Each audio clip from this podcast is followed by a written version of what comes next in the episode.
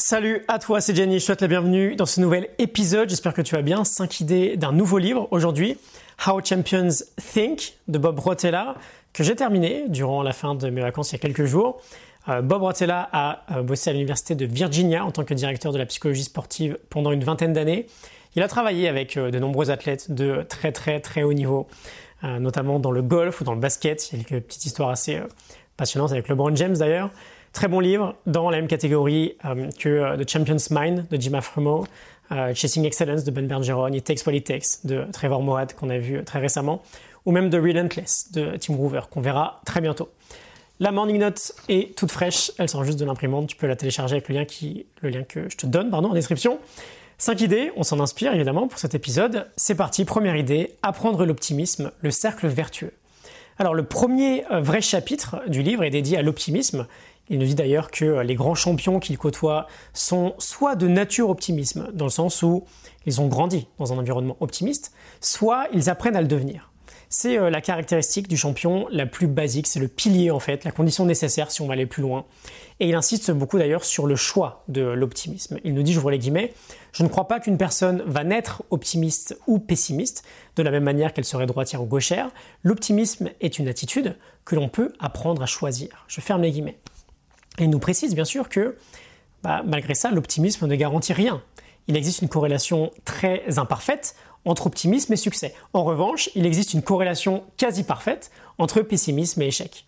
On parle d'une force un peu cachée en fait qui nous permet simplement, bah, par exemple, d'être plus persévérant, d'être plus résilient, d'être plus antifragile aussi, dans le sens où, euh, bien sûr, une défaite est toujours euh, difficile à digérer, mais cet état d'esprit optimiste nous aide à ne pas plonger trop bas à ne pas trop douter, à se relever le plus vite possible. Et ça fait écho à la sagesse de tous les, autres grands coachs euh, dans, dans le sport, sur l'aspect mental. Euh, dans The Champion's Mind, par exemple, que j'ai ressorti pour l'occasion, euh, Jim Afremo parlait du loup que l'on choisit de nourrir le plus, celui du positif ou du négatif. Il nous disait, je vois les guillemets, pour performer à un niveau exceptionnel, vous devez comprendre l'importance d'avoir une mémoire à long terme pour les victoires et une mémoire à court terme pour les défaites. Je ferme les guillemets. Donc, on veut apprendre à développer notre optimisme euh, au quotidien, à développer finalement notre attention, le fait de pouvoir porter notre attention sur ce que l'on veut quand on veut, c'est une, c'est une vraie capacité aujourd'hui au XXIe siècle. Et euh, bah, Bob nous dit d'ailleurs, je réouvre les guillemets, on peut apprendre l'optimisme en s'inspirant d'un modèle qui a accompli de grandes choses. Je ferme les guillemets. Toujours intéressant d'avoir un modèle d'optimisme très inspirant au quotidien, ça nous aide à voir les choses déjà d'une manière différente. Et deuxième partie de, ce, de cette première idée, l'idée que l'optimisme est à la base d'un cercle vertueux, optimisme, confiance, persévérance, succès, avec trois premiers domaines que l'on contrôle. On peut choisir l'optimisme, on peut développer notre propre confiance et on peut apprendre la persévérance. Et on augmente nos chances de réussir dans notre domaine. Idée numéro 2, on va aller assez vite sur celle-ci, la force de l'enthousiasme. Il nous dit, j'ouvre les guillemets, pour emprunter une analogie à la chimie, l'enthousiasme agit comme un catalyseur qui permet à tous les autres attributs d'un champion de mieux fonctionner. Il est par exemple tellement plus facile d'être persévérant lorsque vous êtes enthousiasmé par ce que vous faites. Je ferme les guillemets. Ça m'a donné un peu de curiosité euh, sur euh, ce terme d'enthousiasme. Je suis allé voir son étymologie. Ça vient du grec enthousiasmos, qui signifie une forme d'inspiration divine, de fureur divine. Et si on regarde des définitions plus actuelles, l'enthousiasme, on va le définir par une exaltation, par une profonde énergie qui vient de l'âme, qui vient de l'intérieur. Euh, c'est euh, Ralph Waldo Emerson qui disait Rien de grand ne se fit jamais sans enthousiasme. Et j'aime beaucoup cette idée de catalyseur. Catalyseur, tout est beaucoup plus simple lorsqu'on a une telle énergie. Si on veut développer son propre enthousiasme, selon moi, il n'y a pas de secret. On veut commencer par vivre une vie purement authentique qui nous correspond vraiment. S'il y a cette idée de, euh, divin ou de force intérieure très profonde dans la notion d'enthousiasme, c'est que ça vient de nos tripes. C'est que ça vient vraiment de l'intérieur ça vient de notre connexion à notre propre zone de génie. Il n'y a pas d'enthousiasme dans le conformisme. Il y a de l'enthousiasme lorsqu'on est dans sa propre zone. lorsqu'on vit peut-être la vie qu'on est vraiment censé vivre, celle qui, qui nous appelle profondément. Idée numéro 3, croire en son propre talent. Alors on a un chapitre assez passionnant là sur le fait de respecter son propre talent. Il nous dit, j'ouvre les guillemets, L'expérience m'a appris que l'un des traits de caractère les plus importants dans la quête vers d'excellents résultats est une forte croyance dans son propre talent. Cette croyance euh, n'étant jamais aisée à maintenir, les gens trouvant toujours une façon de partager leurs opinions négatives. Je ferme les guillemets. euh, on en arrive toujours, avec l'opinion des autres, avec l'ambiance générale, peut-être notre entourage, on en arrive à se dire que un jour, hein, bon ben on n'est pas assez talentueux. Je ne suis pas assez talentueux pour faire blablabla. Et le vrai danger, c'est qu'au-delà d'une chute de confiance immédiate, bah, on donne du coup beaucoup trop d'importance au talent. Et je te renvoie à Angela Duckworth et l'épisode sur le grit. Elle nous disait, je guillemets, le talent représente la vitesse avec laquelle nous développons une capacité lorsqu'on investit un certain effort. L'accomplissement résulte alors de l'utilisation de ces capacités acquises. Le talent est évidemment très important, mais l'effort compte double dans le calcul. Il construit la capacité et la rend productive. Charles mais Angela nous explique bien sûr qu'un certain talent initial compte, mais c'est surtout la faculté à être capable, sur la durée, de maintenir un effort constant qui va importer le plus, d'être persévérant. C'est l'effort qui compte le plus. Et ce qu'ajoute euh, Bob Rotella à tout ça, c'est l'idée que si un certain talent est nécessaire, on a des facteurs très importants que l'on contrôle qui vont pouvoir bonifier ce talent initial. Et parmi ces facteurs, on a par exemple notre attitude, nos traits de caractère. Respecter son propre talent, aimer son propre talent, ça fait partie de l'un des traits de caractère les plus importants qui existent. Il nous dit euh, vous ne pourrez jamais me dire que vous avez une attitude irréprochable si vous ne savez pas apprécier vos propres capacités. Et ensuite, très inspirant, il partage quatre qualités très importantes pour profiter au mieux de son talent. Il dirait même en fait que ces quatre qualités-là constituent le talent. La première, c'est la passion, pour euh, la passion pour son domaine, pour son sport par exemple, indispensable pour bien sûr passer euh, les périodes de brouillard, les crises, les défaites, pour persévérer. Ensuite, on a le self-image, la confiance, il nous dit qu'une grande partie du talent concerne la façon dont le joueur se perçoit, même s'il ne connaît pas encore le succès. Troisième point, le fait d'être coachable, de savoir qu'on n'atteindra jamais le sommet seul, et ben voilà, le fait d'être capable de s'ouvrir à d'autres idées, à d'autres moyens de progression, le fait d'être à l'écoute.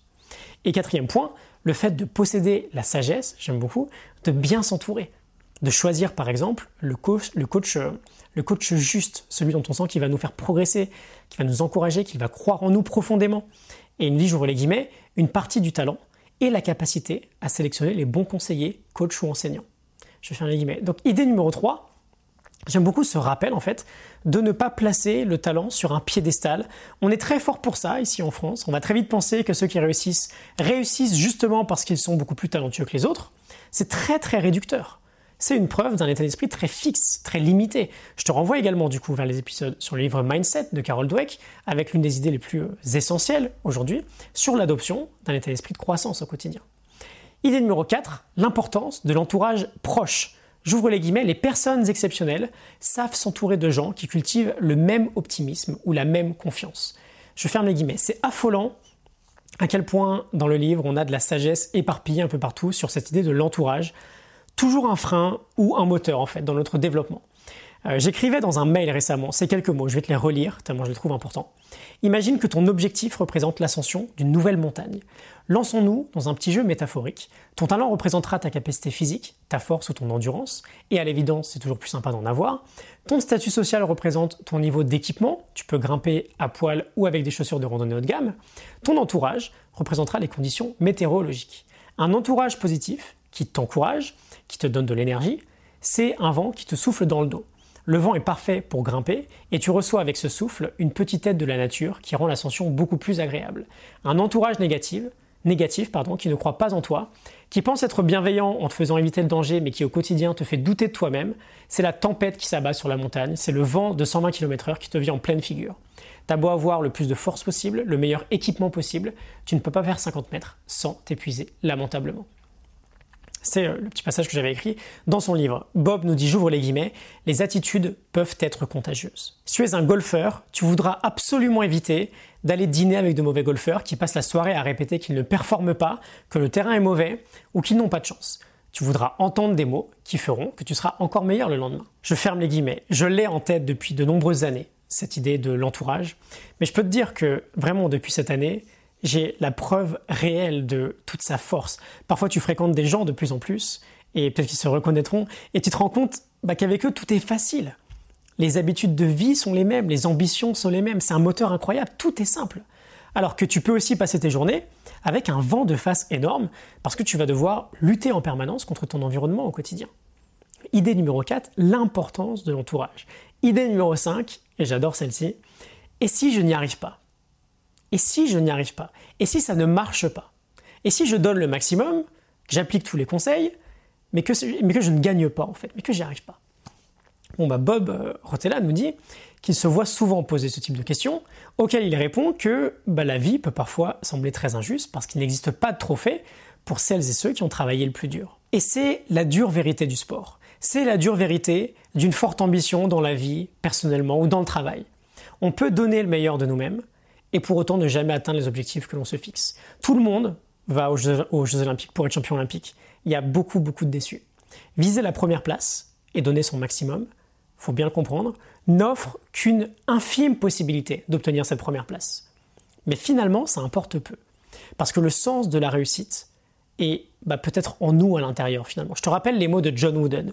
Le succès et la tranquillité d'esprit résultant directement de l'autosatisfaction, de savoir que vous avez fait de votre mieux pour devenir la meilleure personne possible.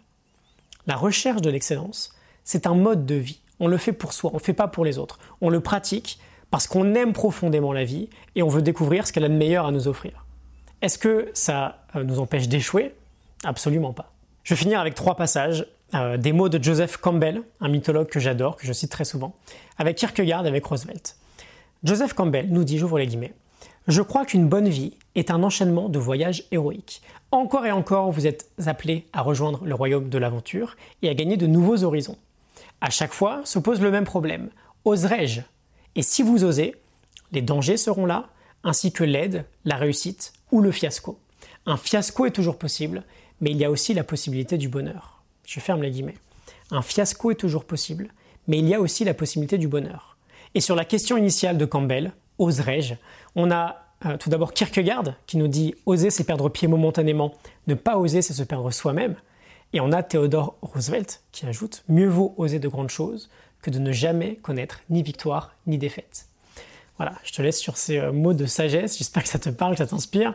Cinq idées de l'excellent livre de Bob Rotella, How Champions Think. Je te laisse la morning note en description, tu peux aller la télécharger euh, de ce pas. Je te souhaite une excellente journée, je te retrouve très bientôt, à très vite.